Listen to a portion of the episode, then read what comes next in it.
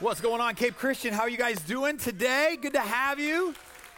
So good to be with you in the house of God, and thank you to everybody joining us online as well from wherever you're at around the globe. If you've never joined the chat online, this is your chance. Join it, chime in, let us know where you're joining us from. You're a part of about three to 500 people that, that call Cape Christian home somewhere else, and so we have hosts online for you as well as a prayer team, so we're excited to do that because wherever you're at, we want to make sure we got you, right? Look at your neighbor say, I got you. I got you. Everybody wants to be someone somewhere we got you. Well, hey, uh, maybe you weren't here last week, uh, but if, if you weren't, I just want to recap real quick. I, I kicked off kind of the year with, with a word that I felt like God had for us that we're going to continue to come back to uh, week after week, month after month, because I really think it's something that we can latch on to. But I, I made this statement last week, and if you weren't here, you're hearing it for the first time. If you were here, it's been a week and you could have maybe forgotten. And, and I believe that God is saying to us this year that this will be your best year ever if it's your best year spiritually. That I believe that God has some great things in store. In fact, I'm really, I can't tell you the amount of anticipation I have for what God is doing in us and through us, but it's, it's going to require us prioritizing our spiritual life, our spiritual journey. And, and the word uh, that I feel like God has for us as a church, which, which means I believe He has for you as an individual, even if you're just here visiting or here for a couple months, I really believe you're meant to hear this. That the word that God wants you to latch onto is this word grow. That word grow. And, and, and, and I believe that's what He's up to. And regardless of our kind of environment, we have the ability to grow uh, the things that we go through, whether they're good, they can make us grow. If they're, they're tough, they can make us grow. In fact, in my life, most of the growth that I've shown have come through some of the toughest seasons. Uh, but I had to make the decision to get better, not bitter. Amen? Uh, and so I believe that that is what we have. And so we talked about how's this going to happen. And so last week I just talked about that the thing that will influence you spiritually the most this year is not listening to me for 35 minutes a week, but it's you getting in the scriptures yourself and digging your own wells, letting God speak to you. We walked through that plan. Um, we're going to launch our 21 days of prayer with the focus on the word this Tuesday, starting on the 11th. We have, you should have gotten those booklets when you came in. But, uh, but that word grow has those two aspects deep. I believe God wants to deepen our character, uh, our integrity, our walk with Him, and also wide. He wants to widen our, our capacity, our influence, maybe use you in a way you've never been used before. And, and really, we talked last week that you are what you read. And last week was, was really a segue into this series, also a segue into the entire year. Um, but something I didn't say last week, but I would say to you this week is that why am I such a big deal on the Bible? Another thing would be that the scriptures is a book that has the best information available on the most important topics. Like we are, uh, the books is a multi-billion, writing and selling books is a multi-billion dollar industry about self-help books and this and business and finance and parenting and you name it, marriages. But the Bible is like the book that has the best information on the most important topics. And it's right there. And so this year, I believe if we will prioritize that 10 or 15 minutes and do the reading that we talked about last week, um, that you're going to see significant growth and transformation in your life. And if you missed it, good news. We have a YouTube channel, Facebook, uh, an app, a website. You can catch it all right there. Now, we're going to jump into our series. Uh, we're going to start a four week series this week. Uh, and and, and I, before I give it away, I just want to ask a question. Anybody ever travel, probably before the internet, anybody ever travel on a trip or, or take a trip where you planned to go somewhere, but where you ended up was not exactly where you planned to go? Anybody ever have those moments? Yes, some of us. Uh, I remember um, now, okay, now, yeah, now we're all acknowledging that. Yeah, I remember um, when I was, uh, this was probably 2006 or 2007. So here's what you need to know about 2006 or 2007.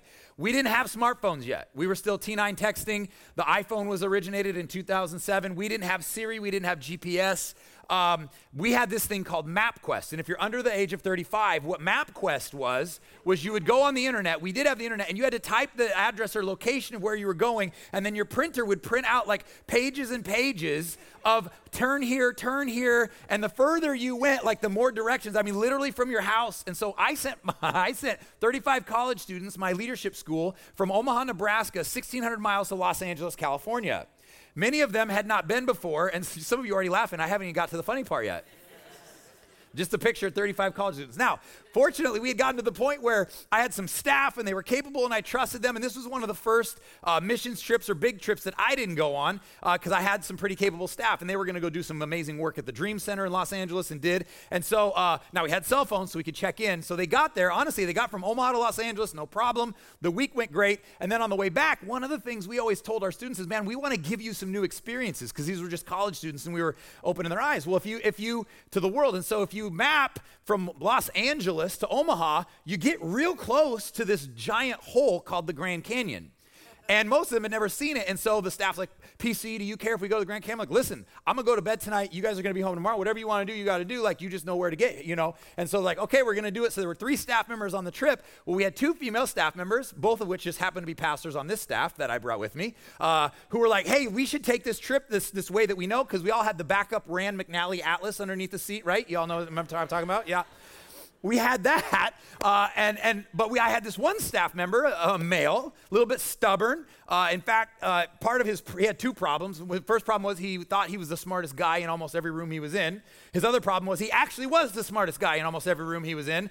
But that really chinked the kind of his armor of his humility. So good news is he's now a very successful doctor, helping a lot of people, and he's putting that knowledge to good use. But when he was 22, he had some things to learn, and so he leveraged his "I'm always right" to convince them that he knew a faster, better way with this kind of other entrance to the, the Grand Canyon. And so 30 college students in multiple vehicles are traveling, winding through back roads. Again, no GPS, no maps, it's, all back roads and a couple hours out of the way, only to get a few hundred yards from the Grand Canyon. And now, where there was a road, there's a fence, and it says former entrance to the Grand Canyon.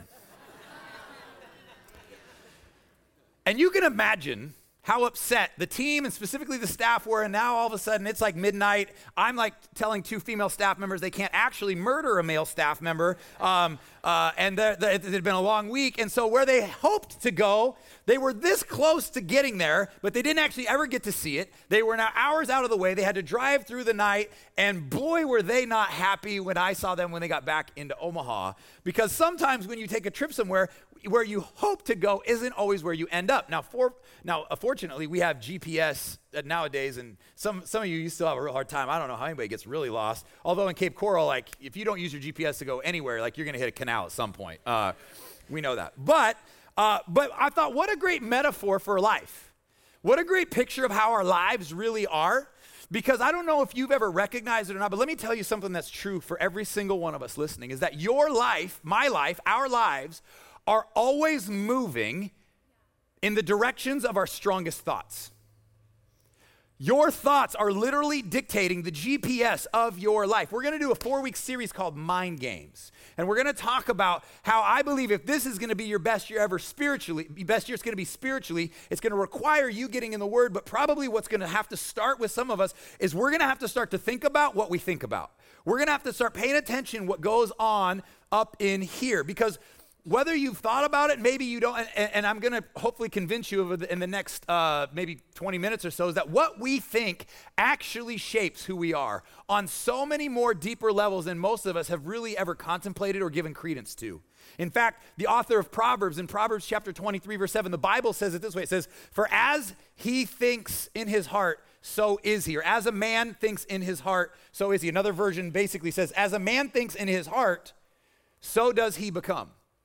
And we're literally going to break this down and add some stuff to it over the next four weeks. But this idea, the Bible tells us, the, the living word of God that speaks to us all the time says that the, the deepest, strongest thoughts that are here, that are getting into here, are literally the GPS to my life. They're the ones that determine do I get to see the Grand Canyon or do I end up on some windy back road because I listened to somebody who was sure they were right, but it turns out they weren't. It was wrong. And it had a negative impact and a negative effect. And for some of us, we can laugh about some college kids not getting to see the Grand Canyon, although they're like, you guys are like 36 now. I'm like, we still haven't seen it. I'm like, oh, well, I didn't know it was like that. Like, we'll go sometime or something. I don't know. but it's a lot more serious when those thoughts dictate problems in relationships continual financial hardships, or a cycle where you continue year after year or trauma after trauma to go, I'm going to get better, I'm going to get better. Doctor's visit after doctor's visit, we're like, you got to get your A1C down or whatever it is. We got to eat healthier. Pick one. We're like, I'm motivated for a minute. I try harder with better actions. I want a better experience. But I keep coming back. We get in these cycles. Why? The cycles aren't because we can't find an experience, they aren't because we can't do better actions. It starts in our minds. I think many of us are going, man, we're looking for a better experience in some realm. And so the good news is what I, what I have to, to say to you is good news. If you want a better experience financially, relationally, spiritually, whatever it is, there's a path to it. God's going to help you and He's going to transform your life. But I'm going to tell you, it doesn't start by chasing an experience because our actions are actually a direct result of our thoughts whether they're conscious thoughts, subconscious thoughts. What is happening here is absolutely, absolutely dictating how you go through life. And so, uh, here's my question for you right now as we just begin this kind of whole series something for you to really ponder, maybe pray about, start journaling about. If you were to stop and pull back for a second, where are your thoughts taking you in this season of your life?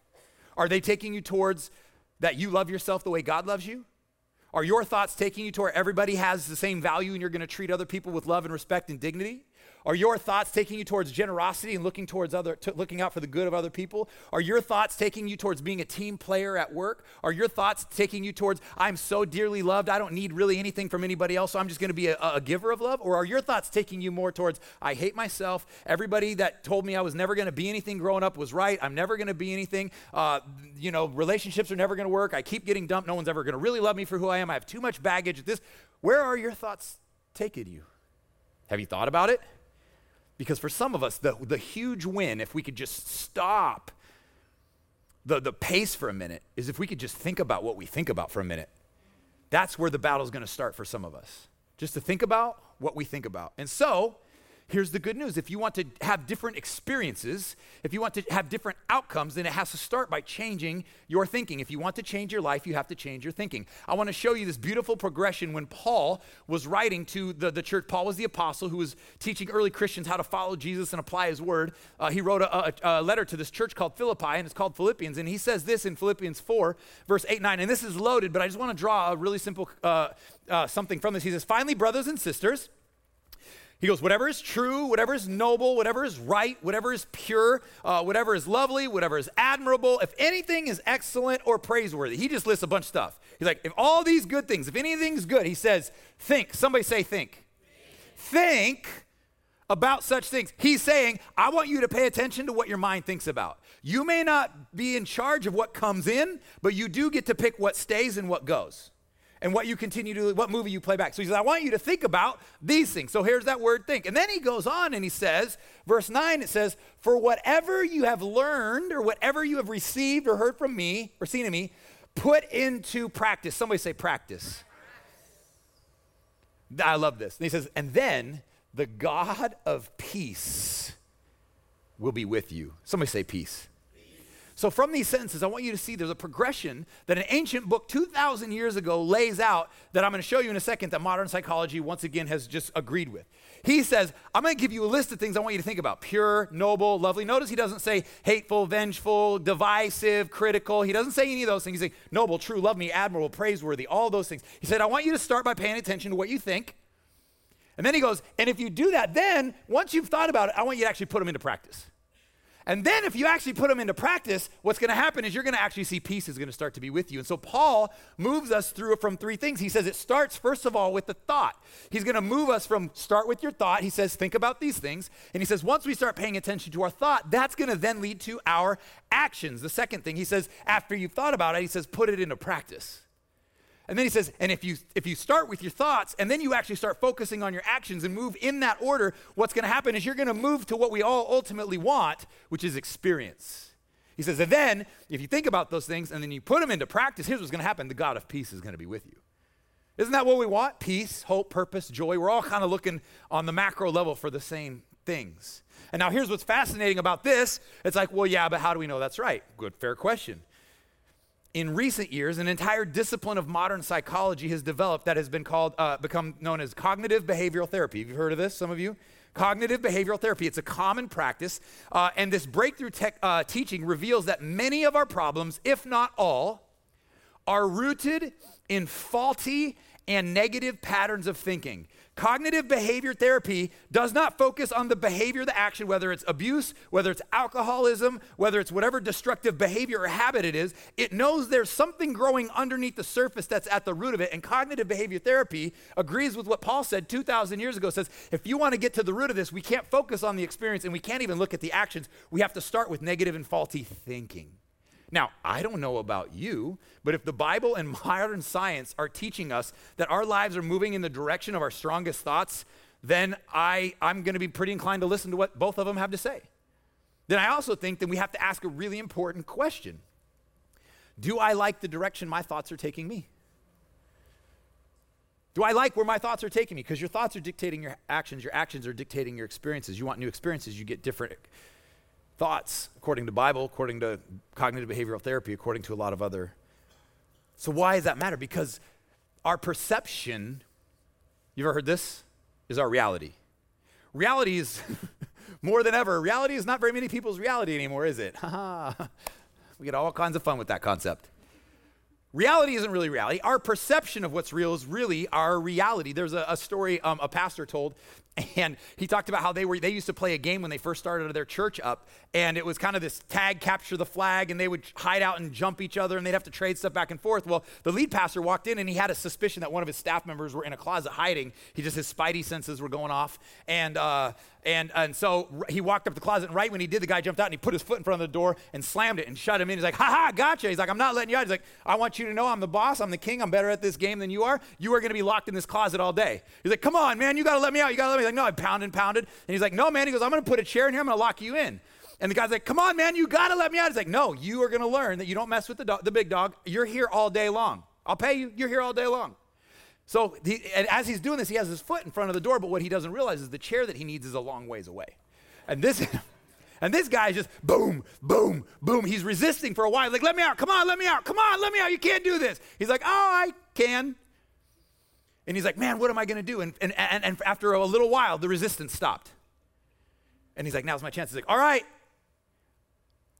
He goes, I think he might have given up. He goes, well, there's no way for me to get the chair, but maybe I can convince him, change his perception and so he goes, the chair was too far away. So all I did is just like slam the door and jiggle and, and, and put my knee up against it. All right, the chair's there. You're here all day. He goes, I never even went and got the chair. I had to go to a meeting. he goes, but the most crazy, fascinating thing happened. He stayed in the closet all day. The door was unlocked. He could have walked out whenever he wanted. But after a little bit of resistance and being told a not truth, that you were locked in, he gave up trying and was convinced his new reality was his reality, when in reality, all he had to do was this. The story gets even funnier because later that afternoon, the same pastor was doing marriage counseling in his office, and that pastor had crawled up through the ceiling and almost fell through the ceiling into his office trying to get out, and he had to help him out. Why do I tell that story? Because it's, again, it's such a good picture of what our thoughts do to us. Is if you think you've been trapped and you trapped and you believe that there's a lock on the door, but it's not locked. It's not the door that's the problem, it's the lie that's the problem. If you thank you, because that's really good. If there's, a, if there's a scenario or there's a movie or a history that plays in your life that somehow defined or meant something when you were 5, 7, 17, 27, a divorce, an abuse, a breakup, or you pick one, a bankruptcy, a, a blown plan, all of a sudden, now it's not about the reality that you currently live. It's that you're convinced that it's still the way it was when you could have walked out a long time ago. And that's what God has for us. That's why he says, like, it's for freedom. I've set you free. He wants you to be free. He came to liberate us. But that's why our perception matters because our perception is our reality. And then here's, the, here's why this matters so much. Then it's actually the lie and not anything else that's holding us back. What if, what if the thing holding you back isn't your, your family of origin or isn't the fact that you got fired or isn't the fact that you didn't get, what if the thing holding you back is a lie? And all you have to do is figure out what to do with that lie. And all of a sudden, we have a very different experience. We have the best year ever. We have our best year spiritually. We get in the Word. Why? Because we're starting to, to, to, to, play the game that's happening up here in our minds. And so, what do you do? We have to acknowledge, we have to recognize the lie and remove it. And then we have to replace it with truth, which, by the way, that's all of what next week is about. And I'm just going to say this. I don't say this every week. I rarely ever say this, but I just think you can't afford to miss a week in January here. The stuff we're going to give you is going to be so good, it could literally change your life forever and set some of you free from decades of, of slavery, decades of being bound by stuff. And I just want that for you so bad. So I would just encourage you got five, you got literally five choices every weekend, or it's online. So I'm just saying, I don't think you can afford not to put this into your life. And it's not because, not because I'm like, oh, I'm that good. This is that important, and the Word of God is that clear, and we got some really strong stuff coming. And so let me say this. So we have to start doing some work up here in our minds. And I'll say this right up front because I'm going to be fair and, and, honest. The struggle of that and the process of that is real. The struggle of it and the process of what I'm talking about is hard. I'm, this is not come up to the front at the end. I'm going to go say some magic prayer. Gold dust is going to fall from heaven and you're magically transformed. I'm not saying that doesn't happen. I'm just saying most of the time it doesn't happen. Especially with this stuff, you can make strides, but this is going to take some work where you go into your own prayer time. You open the Word of God. You interact. Remember, what does it say? What does it say to me? What do I want to say to it? How am I going to, all the stuff we talked about last week. And then you start to acknowledge this. And what's going to happen is you're going to see transformation and freedom. Depression is going to start to turn to joy. Uh, hopelessness is going to start to turn to hope. Uh, anger is going to start to turn towards like niceness. I, I guarantee if you'll do the work. But I, I'm not going to be one of those pastors like, you got it. I mean, you do got it. It's stinking hard. Hardest work I've ever done in my life. And I've done some kind of hard things. The, the, the mental and emotional work I've had to do because this is this is the thing that I changed when I said last week no no nothing has impacted my life more than the Bible. It was the Bible in addition to what we're talking about the next 4 weeks which is really wrestling with some really hard things that I didn't know were true about myself or that I didn't know I believed about myself or whatever the case may be. And and so we have to be willing to, to do the work and which for some of us might even start to expose some of the lies like a little bit of a defeated oh I can't I can't do anything hard. No you can do all things through Christ who strengthens you.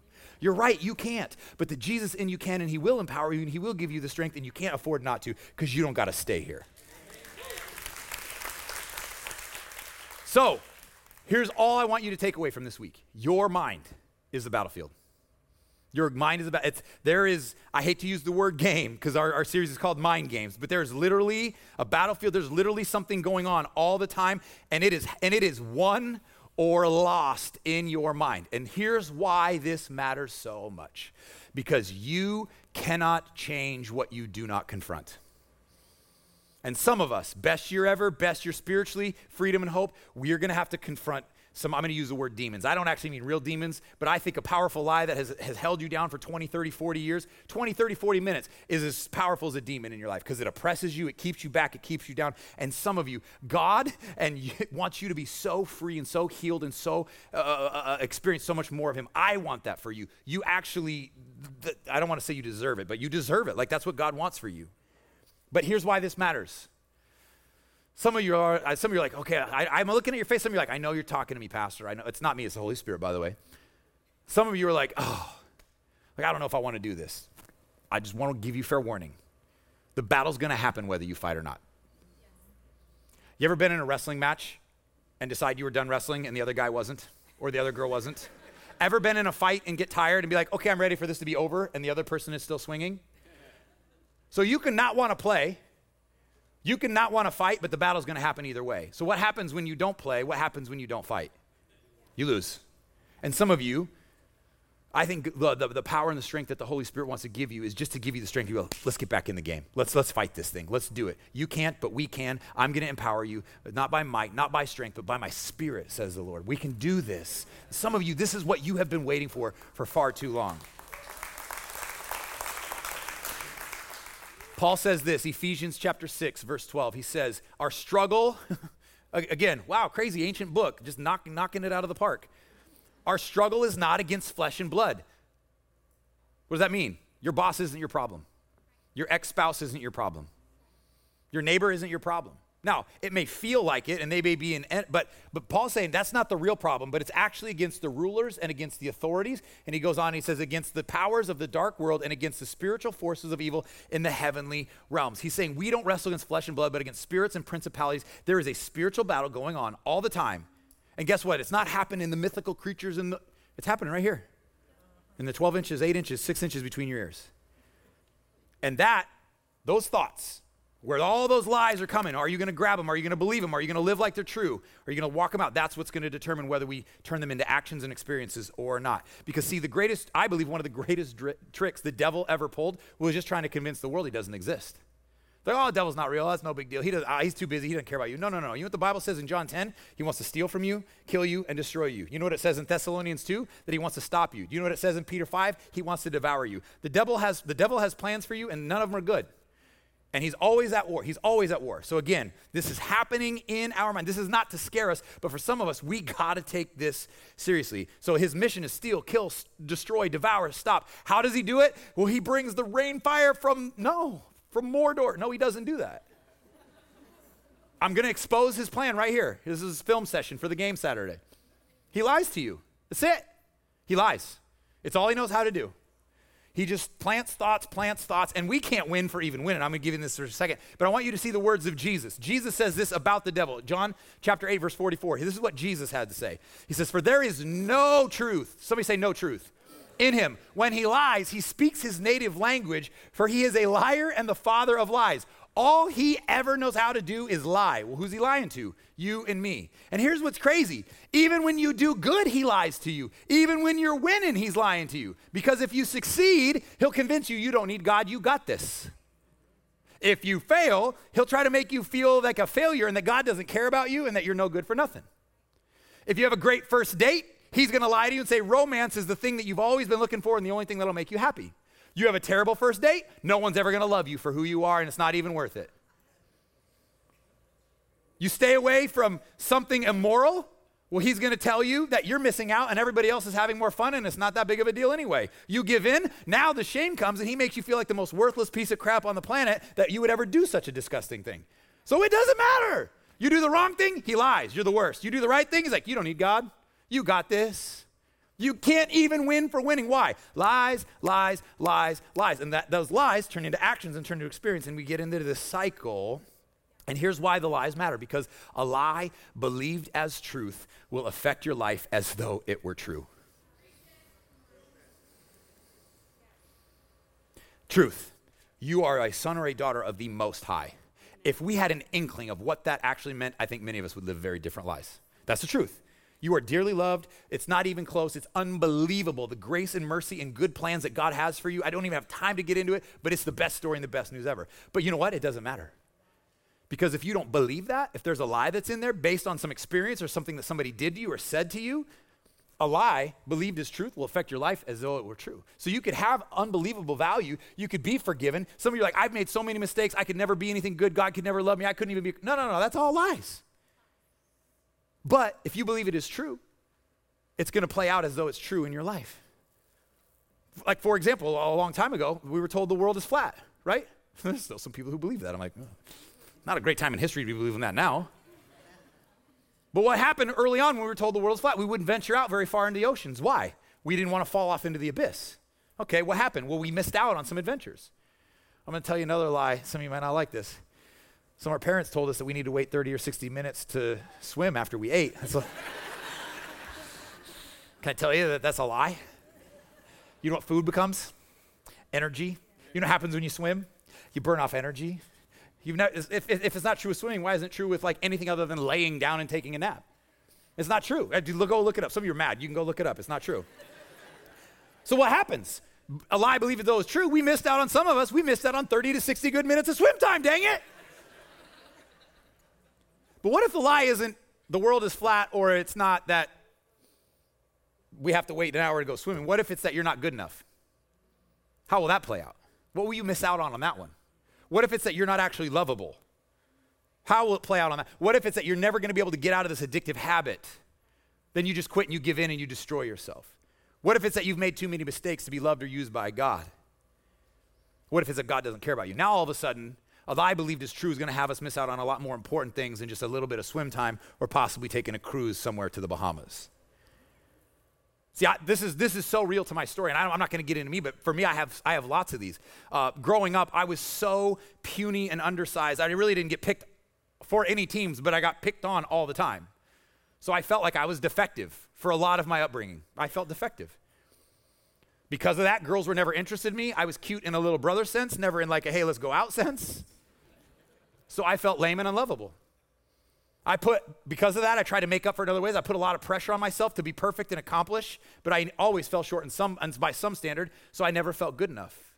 Well, none of those things were actually true, but they were lies that were believed as true, and so they played out in my life. And it wasn't until uh, I really started to do the hard work of this as I became a young adult where God started to reveal that I'm not who others say I am.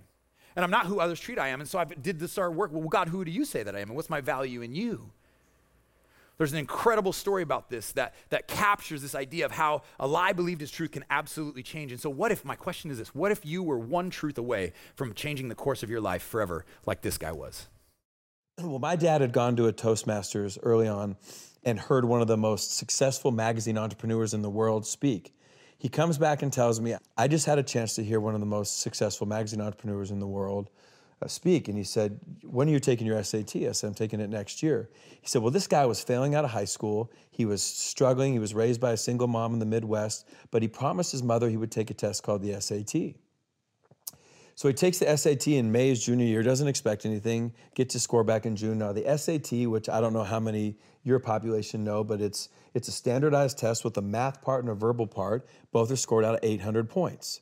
Well, this guy takes it. He's, he's bombing. He's failing out of school. He doesn't expect anything as he's telling the story at Toastmasters.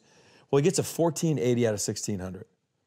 So he's stunned, right? That would be for the smart That's people that listen to your podcast. insane, yeah. Right, cognitive dissonance, right? I got a Like- 900 on my SATs just Right. to give people a frame. Right, and I got a 10 990. Excuse and me. I got a 1010, right? I was just hey, four digits. It was a miracle, right?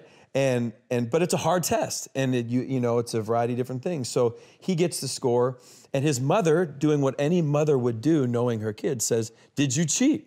Right? She knows her son, and he says, "I swear to God, I tried to cheat, but the way the numbers were and the scantrons and the bubbles, you couldn't cheat." So she says, "You mean to tell me you really got that score?" He said, Yeah, I got the score. So he's stunned, Tom. So as my dad's telling me the story, I'm like, Okay. So he says, All right. So what he decides is because he realizes he's smart and he's going into his senior year, he says, I'm going to go to class. Now he starts to go to class. He doesn't hang out with who he did when he didn't go to class. All right. Teachers see him in class and they said, Hey, maybe Franklin Pierce, maybe we missed the boat on this kid. So they start to treat him differently. Well, as the guy would tell the story, he graduates, goes to a community college, goes on to Wichita State, goes on to the Ivy League, and becomes this massively successful magazine entrepreneur. So I said, okay, well, the guy was always smart. He just needed a standardized test to unlock it. My dad said, no, that's not the story. And this is what I want you to understand.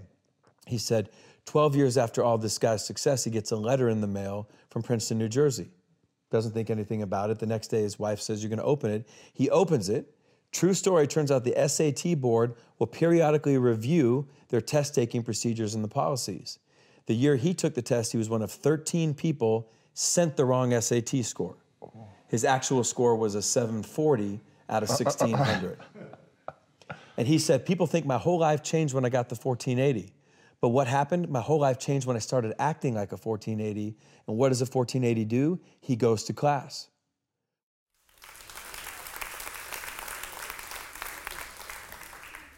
One thought, one lie, one truth. How many of us have 1480 value, but we're living 740 lives?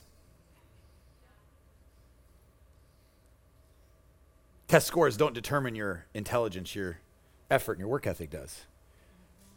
What somebody else who doesn't really know your value has said to you or how they treated you in the past doesn't dictate your value. The creator dictates your value. And your creator says that you are worth dying for. You're dearly loved in spite of all of your flaws. He dances over you. He laughs when you, ma- when you, when you are, are quirky and all the stuff you got picked on and made fun of are his favorite parts about you. That pain from your past didn't come from him. What if starting this year we could trade our 740 life and start living the, the 1480 value that God has for us? Based on the fact that we're going to exchange some lies for some truth. So, what are we going to do? What's the takeaway? Well, it starts with, as I mentioned, this Tuesday, you all got it the 21 days of prayer with a real emphasis spending time in the Word. Go through it. It- the, the soap journal, it's all there. We're gonna, but here's what I would say. This is what would be your homework, your assignment this week, is to do a thought audit. I've said it a couple times this, this sermon. Start to think about or pay attention to what you think about.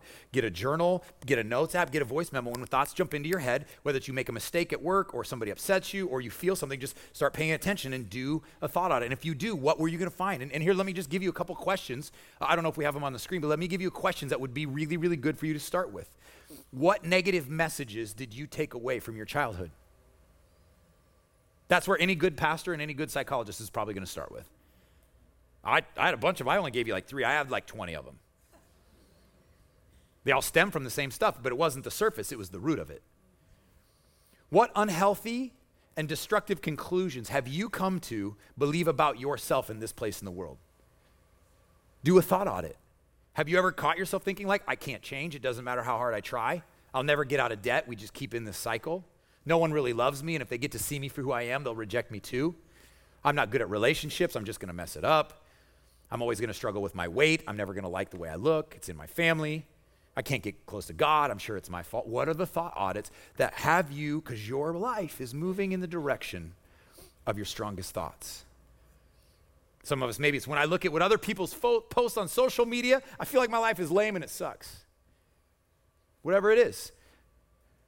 What would happen if we start paying attention to what's going on? Perhaps if we're looking for a completely different experience, we can work backwards and go, I got to have better actions, but it's got to start by paying attention to what's going on in my mind. What if we started to think about what we actually think about?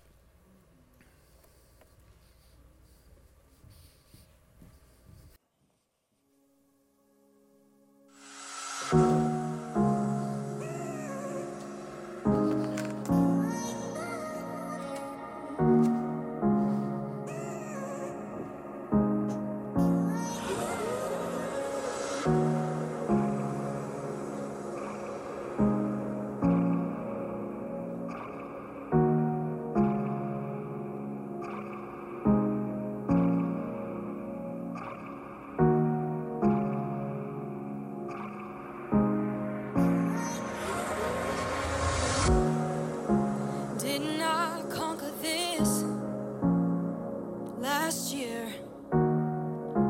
Tell me what I missed.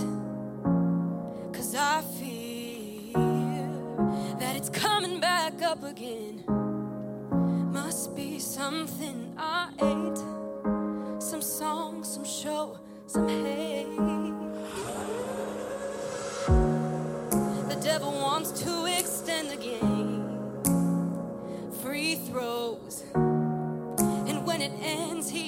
To make the sequel. Cause if he has another chance, he feels like he can take my joy, my peace, my strength. See, the devil, he learns from your mistakes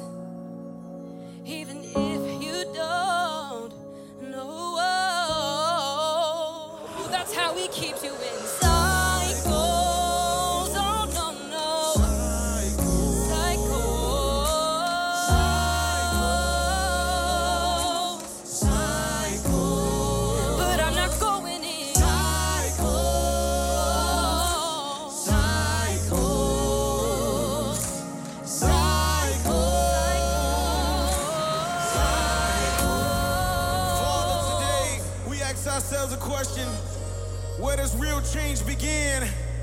And I feel your spirit saying it begins with Jesus. And it also says change begins here. Sing it. You make all things new, and you make all things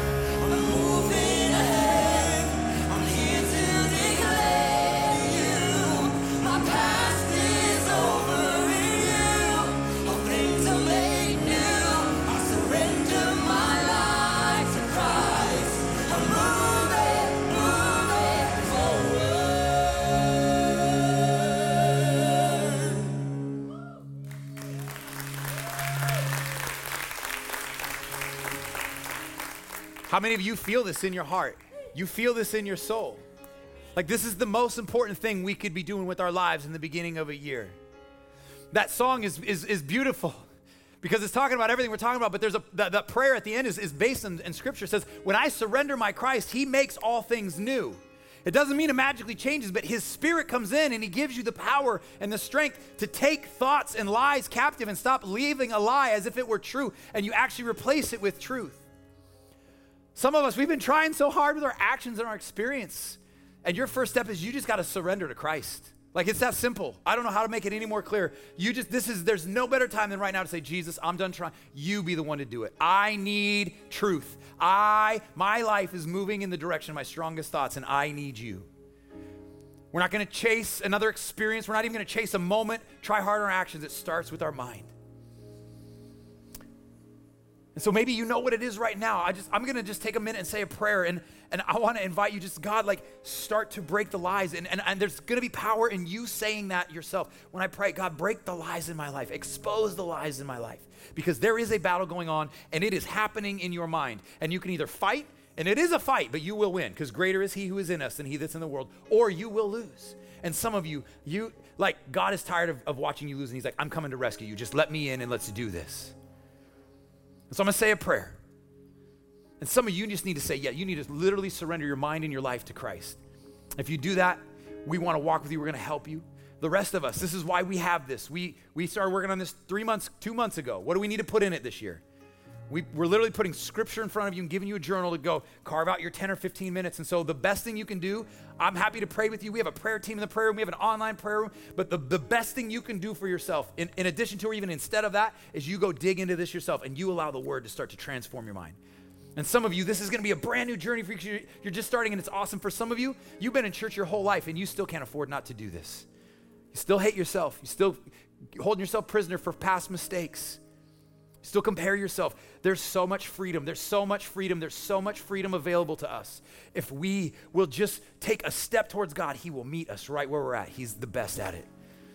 So, as I pray, if you've never surrendered your life to Christ, it's a simple saying, Jesus, I'm putting my life in your hands. I want you to say that. And then after you do, I want you to send us that text message because we want to help you and empower you. And then for the rest of us, we don't have to wait till the 11th on Tuesday. Let's start digging into our word. A couple scriptures. I gave you the template last year, last week. It's pretty much the same thing as this. The scripture, the observation, application, prayer. But it's not, it can't be a thing to do. It's got to be an interaction with the living word and the Holy Spirit.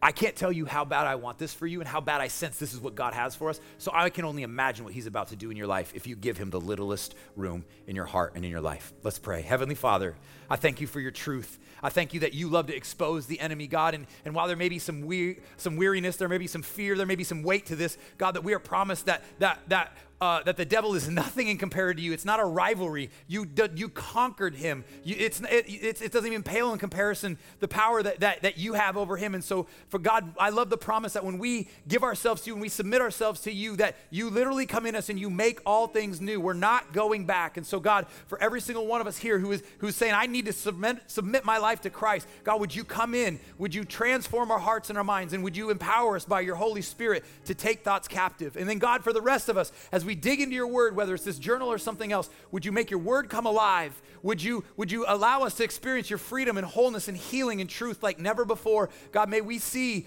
uh, uh, uh just a, a, a, growth and may we see you uh, begin to move in the areas that we need you the most.